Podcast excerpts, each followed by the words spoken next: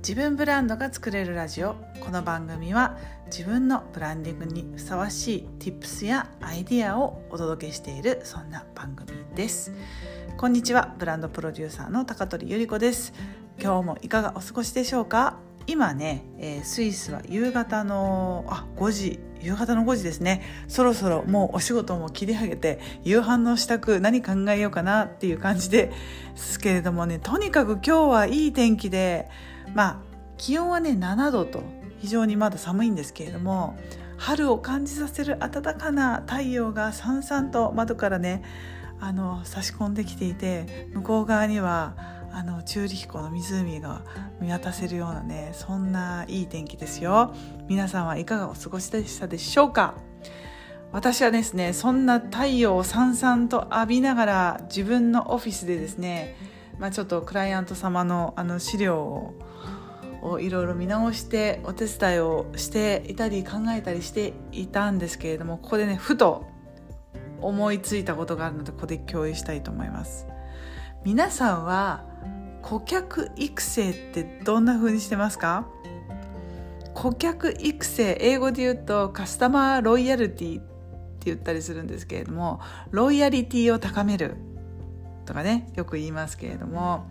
まあブランディングのお仕事をしている時からこの話はよく出てくるんですけれども今日はですね個人でね小さなビジネスをやられている個人の起業家さんに合わせて内容をお届けしたいと思います。皆さんは顧客育成どうやってますか？っていうことなんですけれどもいつもねどうしても日々の生活であのブログで発信したりインスタライブやったりフェイスブックでねコミュニティでレクチャーをしたり自分のやりやれるスキルをね存分に発信されている方が聞いてる中で多いかなっていうふうに思うんですけれども実はなんかその新規をどうしてもねあの獲得するのに躍起になったりするんですけどどちらかというとこの顧客育成今いるお客さんをいかに長く続けていただくかっていうことの方が大事っていうふうに言われてるんですよね。よくね会社の用語ではあの私は化粧品のメーカーだったんであのユーザーの獲得ユーザーの拡大そして顧客育成を図るってねなんか何にも考えずともとにかくその資料言葉を資料に書いておけばかっこよくねまとまるんであの社長に対してのプレゼンもえー、このこの今回の新製品の、えー、発売の目的はスキンケアユーザーの拡大および顧客育成を図るですみたいな感じで、ね、もうしょっちゅうプレゼンしてたんですけど改めてこの言葉を聞いていやちょっと待てよ。顧客育成って何だい？と。何だいって。なんかねそこまであんまり深深掘りせずにどうやって売っていくかっていうことばっかりよね。大きな企業ではやっていた気がします。もっと個人で、えー、個人の起業家としてねあのー、やり始めてからあこうやって顧客育成ってやっていくんだなっていうのが分かったのでその tips をねちょっとお届けしたいと思います。あのカスタマーロイヤリティ顧客育成とは自分のサービスを好きになってもらうために、えー、すべきことをするっていうことですね。でも、まあ、サービスが必要だって思ってもらうために日々ブログを書いたり日々インスタで配信したりインスタライブでもっと具体的に説明したりしてると思うんですけれどもなんかその前にもっとなんか今となってはあなたから買いたいって思ってくれるあなたのファンになってくれるためくるもらうための仕掛けが必要なんじゃないかな。それがカスタマーロイヤリティロイヤリティ、えー、顧客育成につながるんじゃないかなっていうふうに思っています。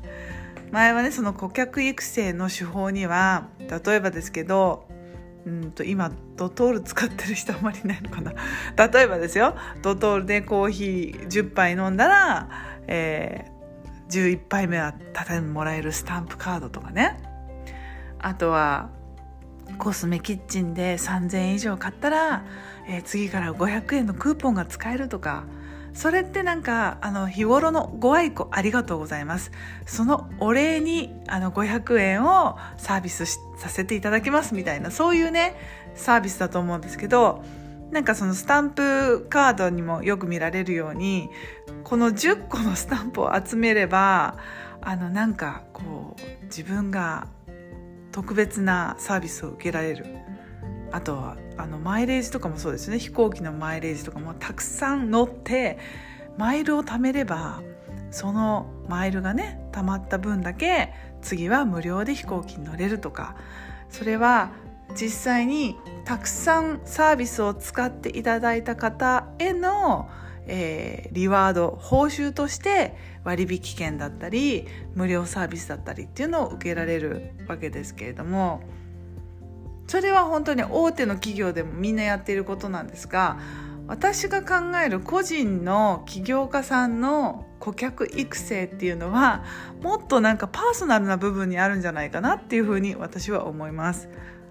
例えばですよあなたのコーチングのサービス5回受けたら6回目500円引きですって言われてもまあもちろんそりゃうん欲しいけれどもなんかそれよりもここ個人起業家さんが大事にしたらいいんじゃないかなと思うのはもっとその人に対してパーソナルなコンタクトだったり、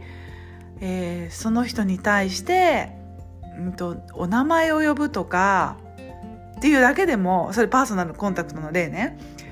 とかあの A 子さんの場合はこうしたらいいですよっていうあなたの場合だからこそあなただから特別にっていう言葉を添えて、えー、アドバイスをしてあげるとか自分ができることをして差し上げるっていうことの方が今の時代に合っている気がするんですよね。そう今私があのとある企業さんのね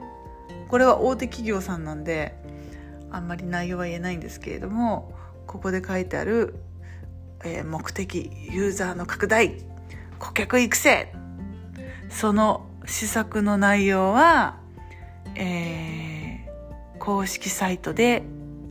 商品をサンプリングとかね。あとあんまり書いてないじゃない。あんまり書いてないね。例えば、えー、インフルエンサーや有名な方からのご紹介。をして期待感を醸成とか書いたんだけど結局顧客醸成顧客育成になるような具体的な策はここに書いてないじゃないか。ダメじゃないか。もうねサンプリングとかねもううん。まあ、無料モニターとかそういうことだと思うんですけれどもさすがにサービスの内容を知りたいなと思った段階でその存在は必要かもしれないですけれどもそれをねサンプリングをやたらめったらやるのももう今の時代に合ってない気がしますよね。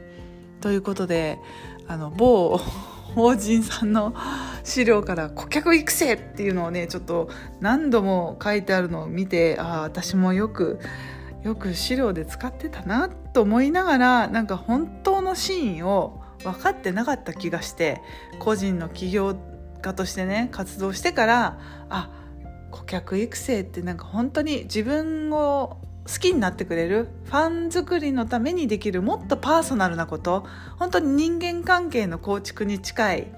あの好きな人に振り向いてもらうためにはどうしたらいいか好きな人と付き合った後に付き合った後もずっと一緒に仲良くしてもらうためにはどうしたらいいかっていうもっともっとパーソナルで人間的な温かみのある、えー、関係をお客様とサービスを提供する側で構築するのが必要なんじゃないかなと思ってそれが最終的な顧客の育成っていう風になっていくんだろうなっていう風に思った次第でした。皆さんの顧客育成どんなことやってますか？もしよかったら教えてください。